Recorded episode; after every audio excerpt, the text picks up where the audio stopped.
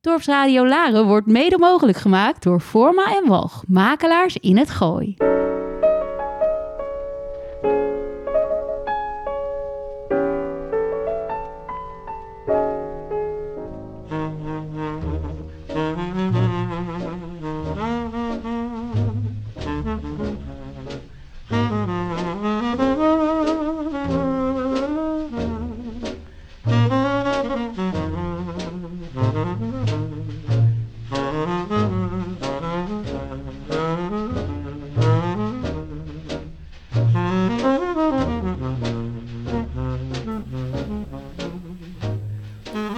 Goedemorgen, welkom bij Praatvogels, aflevering 18.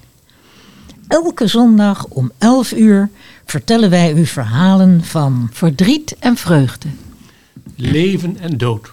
Haat en liefde. goed en kwaad. Zin en onzin.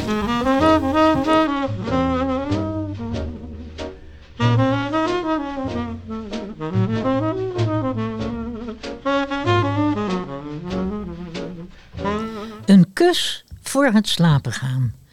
Wie kent die niet? Heerlijk toch? Maar een kus om uit een diepe slaap te ontwaken, dat is echt een werkje voor een prins. Wij gewone stervelingen moeten dat niet willen. En waarom niet? Nou, dat legt Annette Schaap haar, ver, haar fijn uit in haar sprookje Slaapster. Slaapster, naar een sprookje van Annette Schaap. De meisjes waren op dezelfde dag geboren, uit dezelfde moeder. Maar ze leken niet op elkaar. Het ene meisje was wat liever en, en wat knapper. Ze zong net iets mooier, haalde betere cijfers op school en er was nog iets met haar. Voor zover ik kan zien, is er weinig aan te doen. Eigenlijk eh, min of meer helemaal niets. Het spijt me vreselijk. Als een boze vee zette hij een kruisje op de kalender. Tot hier heeft ze. Het kan een paar maanden schelen, maar meer niet, ben ik bang. Hij zei het zachtjes. Maar het leek wel alsof hij dwars door het kleine kamertje geschreeuwd had. Zo schrokken ze. De vader, de moeder, de beide zusjes. De moeder en de zusjes begonnen te huilen. En vader balde zijn vuist alsof hij iemand wilde slaan. En, en toen de dokter snel achter zijn bureau wegdook, sloeg hij de tafel zelf maar. Nee, nee, dat pik ik niet. Dat gaat niet gebeuren. Nee, ik ga onmiddellijk andere dokters halen. Dichtbij en ver weg. En omdat hij ze goed betaalde, kwamen ze allemaal. En ze keken naar het meisje dat nu meestal in haar bed lag. En ze betasten haar, ze kneden haar, ze staken naalden in haar en, en keken zo diep in haar als ze maar konden. Maar na afloop zeiden ze allemaal hetzelfde. Nou, niet lang meer. Maanden, weken misschien. Dat kan toch niet? Er moeten veel knappere dokters bestaan. Beter dan dit stelletje kwakzalvers. Vind je ook niet, vrouw? Zal ik eh, mijn zus een keer vragen? Die oude heks? Wat zou die dan kunnen doen? De vader kon niet meer zitten. Hij kon niet meer staan, niet meer slapen. Hij, zocht dokters steeds vreemder en van steeds verder weg met, met maskers voor een, en, vreemde kleren aan. En, en steeds duurder waren ze ook. Ze zongen vreemde versjes voor, de, voor het meisje. Ze gaven haar vieze drankjes, brandden stokjes hout en deden dansen bij het bed. Maar als ze alles gedaan hadden, dan schudden ze ook hun hoofd. Ja, niet lang meer, hè? Ja, wochen, eh, vielleicht dagen. Stop de tijd dan. Gooi alle klokken kapot. Verbrand de kalender. Ik maak een groot vuur in de tuin en dan gooi ik de tijd erop. Kalenders, zandlopers, horloges en de krant die elke dag komt. Want waar geen tijd is, kan hij ook niet voorbij gaan. De buren deden hun ramen dicht voor de rook. En binnen zuchtten ze diep uit medelijden. Maar ook omdat ze wisten dat het gewoon niet werkte. Misschien wist vader dat ook wel, want hij bleef verder zoeken. Elke dag naar andere dokters die weer iets anders zeiden. En elke avond kwam die weer moeier thuis. Is er iets veranderd? De moeder van de meisjes schudde zwijgend haar hoofd. Vader nam het zieke meisje op schoot en Hij aaide haar, verborg zijn gezicht en de haren, zoende haar, alsof hij haar wilde, wilde drinken. Jij bent er nog, hè? Ja, je bent er nog. Ook al hang je steeds stiller in mijn armen. In de hoek zat haar zusje. En ze keek naar alles wat er gebeurde. En zachtjes zei ze in zichzelf: Ik voel de tijd langzaam in mezelf wegtikken. Alle uren die ik misschien nog heb met mijn zusje. En ik had nog zoveel willen doen samen. Touwtjes springen, ganzenborden, gekke verhalen verzinnen. Maar nu is er al nergens tijd meer voor. Jij bent voor alles te moe. En we zijn ook nooit meer samen, alleen. Ze keek naar haar verdrietige ouders, die, die nog maar heel soms naar haar keken. En ze dacht: Ze zeggen het niet, maar ze denken het natuurlijk wel. Iedereen denkt het. Waarom is het niet andersom? Mijn zusje is knapper en liever en wel goed op school, terwijl ik maar een beetje zit te dromen in de klas. Als ik mijn pen oppak, dan lekt hij al. En als ik iets kook, eet iedereen het alleen maar op uit beleefdheid. Papa en mama zouden vast veel minder verdrietig zijn als ik het was die dood zou gaan. Ik zou willen dat ik het kan veranderen, maar ik zou niet weten hoe. alles had vader geprobeerd. En niets had het uitgehaald. Het zieke meisje werd moeier, stiller. En op het laatst sliep ze alleen nog maar. De vader zat naast het bed en, en hij bladerde steeds wanhopiger door papieren en folders. Er, was geen dokter meer die die nog kon laten komen. Ik eh, heb toch mijn zus maar gevraagd voor vanavond. Ach, waarom? Je denkt toch niet dat zij ook maar is? Ik denk helemaal niets. Ik vind het gewoon fijn om er weer te zien. Als het maar niet te vermoeiend is. Alle tijd die mijn meisje nog heeft is voor mij. Die avond kwam de tante van het meisje op kouse voeten de slaapkamer binnen. Beneden in de gang had ze haar zus wel een kwartier lang omhelst, voor ze iets tegen haar kon zeggen.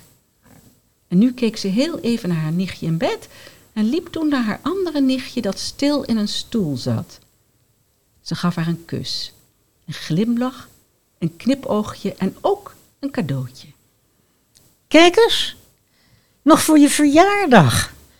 Een springtouw met gekleurde handgrepen. Het zusje draaide het touw in het rond en deed een klein huppeltje. Sst, geen lawaai. Mijn god, als je niks anders meebrengt, ga dan alsjeblieft weg. De tante gaf haar geschrokken nichtje een zoen en duwde haar zachtjes de kamer uit.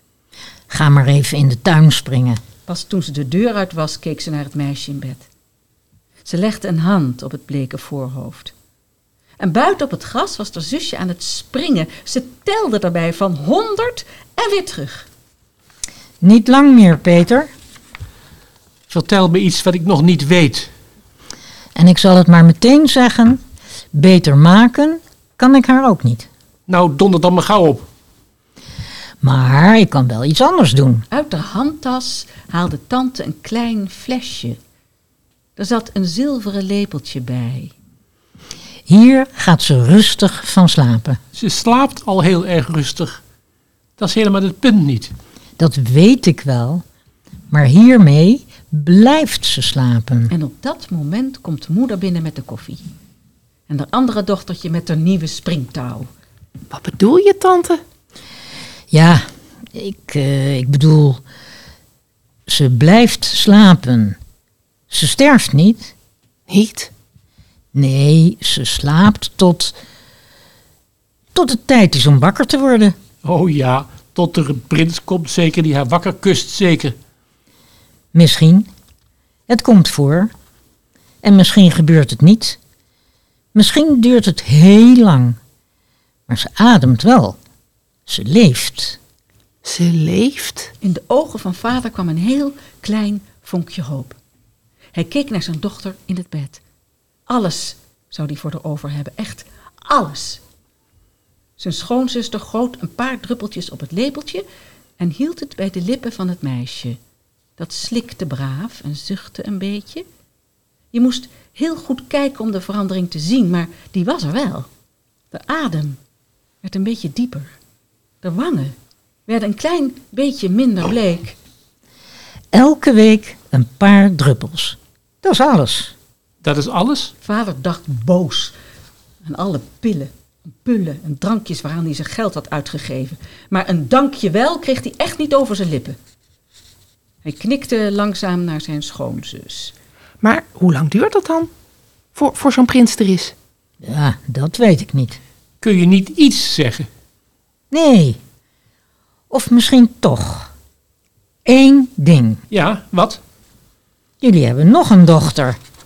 Even waren de twee ouders opgeveerd, maar nu zonken ze weer terug in hun stoelen. Ach ja.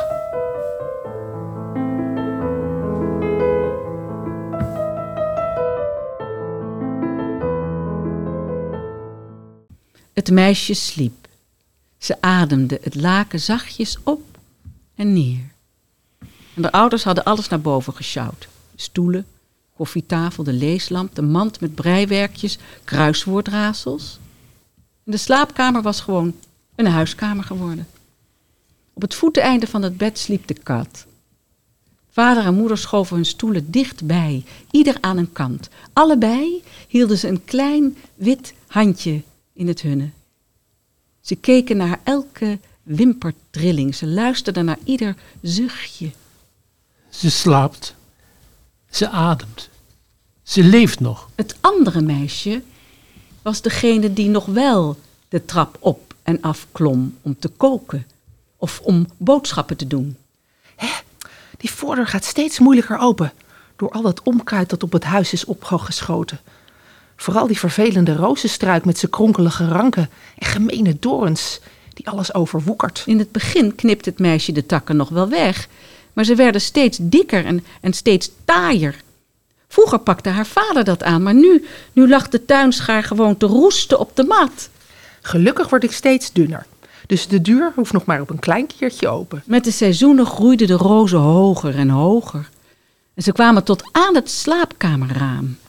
En in de zomer bloeiden ze daar wonderschoon, tot hun blaadjes weer verschrompelden en afvielen en het weer winter werd. Het meisje sliep. Haar zusje maakte meestal maar appelmoes van de appels uit de achtertuin. En ze bakte de pannenkoeken bij, waar je niet heel erg veel voor nodig hebt. Papa en mama eten toch maar heel weinig. Want die zitten bijna altijd te slapen in hun stoel. En ze worden alleen maar even wakker om te kijken naar mijn zusje in haar bed. Ademt ze nog? Ja, ze ademt. Ga maar weer slapen. Dat deden ze. Ze werden ouder, magerder, hopelozer. En er kwam geen prins.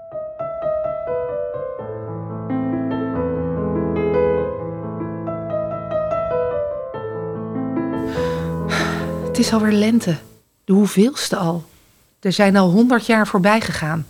Tenminste, zo lijkt het. Beneden in de kelder lagen nu haar ouders, gewassen en gebalsemd. Ze waren allebei gestorven, met de naam van haar zusje op hun lippen. En ze hadden haar nog gevraagd: Beloof je ons dat je bij haar blijft? Blijft wachten? Blijft waken? Natuurlijk doe ik dat. Natuurlijk blijf ik. Er was geen prins gekomen. En alles was op. En de deur kreeg ze niet meer open. En het huis was een graf geworden. En de poes was trouwens ook dood of, of weggelopen. En als ze in de spiegel keek, herkende ze zichzelf niet. Maar haar zusje lag ongeschonden onder de lakens. Die verschoonde ze elke week, voorzichtig, om haar niet te storen. En ze ging op de rand van het bed zitten en ze keek naar haar zusje die daar lag, met haar ogen dicht.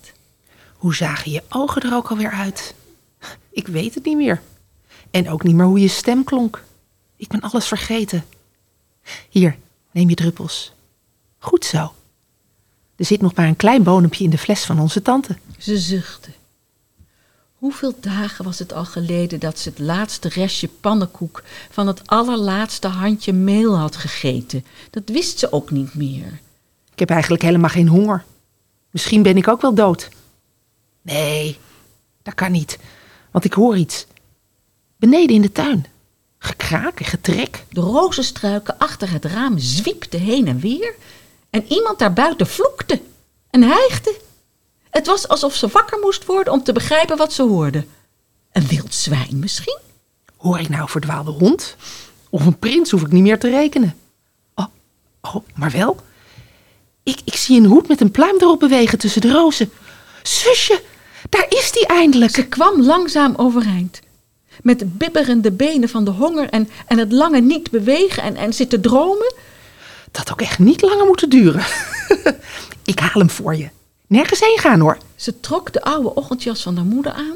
De eigen kleren waren te klein geworden en bond hem dicht. En ze struikelde zowat naar beneden. En van buiten klonk nog meer getrek en, gezaag en heel vaak Au, au, hé, verdomme. op de mat vond ze de verroeste tuinschaar. Ze trok zo hard als ze kon aan de voordeur. De rozenranken hadden zich om de deurknop geslingerd en, en kwamen door de brievenbus naar binnen gegroeid. Met de botte schaar knipte ze zoveel mogelijk stelen weg. De dorens haakten zich aan haar vingers en het bloedde, maar ze bleef trekken. En eindelijk kreeg ze hem op een heel klein kiertje open. Hierheen meneer. Hou vol. Ik kom ook. Zo knipten en vochten de twee zich een lange weg naar elkaar toe. En met aan flarden getrokken kleren en onderbloederige schrammen stonden ze tenslotte hijgend tegenover elkaar op de mat. Was dat wel een prins? Hij zag er bebloed en uitgeput uit, maar, maar hij had rozenblaadjes in zijn haar. Hè, hè? Eindelijk ben je er. Kom, het is hier naar boven. Geef je hand maar. Ze trokken mee door de hal waar het stonk en- en vol vuilniszakken lag. Over de traptreden, vol vieze borden en oude kleren, naar boven. Hij keek wel naar de rommel, maar die zei er niks van. Dat was wel aardig van hem. Boven was het nog vuiler. Ze had er geen maanden een raam opengezet. Ze had zichzelf niet eens gewassen. Oh, wat moest hij wel niet denken? Sorry hoor voor dit allemaal. Maar zij is gewassen hoor en ze heeft ook net schone lakens. Kijk, hier is het. Dit is de slaapkamer. Nou, laat nou mijn hand maar los. Ik wacht wel even. Dat was het dan, dacht ze. Klaar. Ze voelde opeens hoeveel honger ze had, hoe stijf ze was en, en hoe vies. En hoeveel zin ze had in een warm bad en daarna iets eten. En, en misschien kon. Hij liet haar hand niet los. Kijk, daar, in het bed. Daar, daar ligt ze. Ga maar naar de toe. Nou, waar wacht je nog op? Vooruit. Zoenen. Hij draaide zich om en zoende. Maar niet de goede mond. Ze spuugden hem weg. Nee, stommerd, niet mij. Je komt toch voor haar om haar wakker te kussen? Wie? Haar? Hier in bed? Wel nee joh, die is veel te jong. En eh... En wat? eh, ehm, nou, volgens mij is ze al een tijdje dood. Oh, nou moet ik eens even heel goed kijken. Misschien heb je wel gelijk. Dat ik dat niet eerder gezien heb. Hoe is dat mogelijk? Ach ja, nu voel ik haar hand. Zo klein en koud als een kiezel. Ze, ze, ze is dood. Ja, het spijt me vreselijk. Maar jij niet, gelukkig. Nee? Het meisje keek om zich heen, naar de grauwe, vuile kamer. Het was er donker. De rozen voor het raam lieten nauwelijks licht door, maar tussen de ranken zag ze de kleine stukjes lucht. Blauw was het daar en, en stralend. Dood? Nee, ik geloof van niet. Nou, laten we dan maar gaan.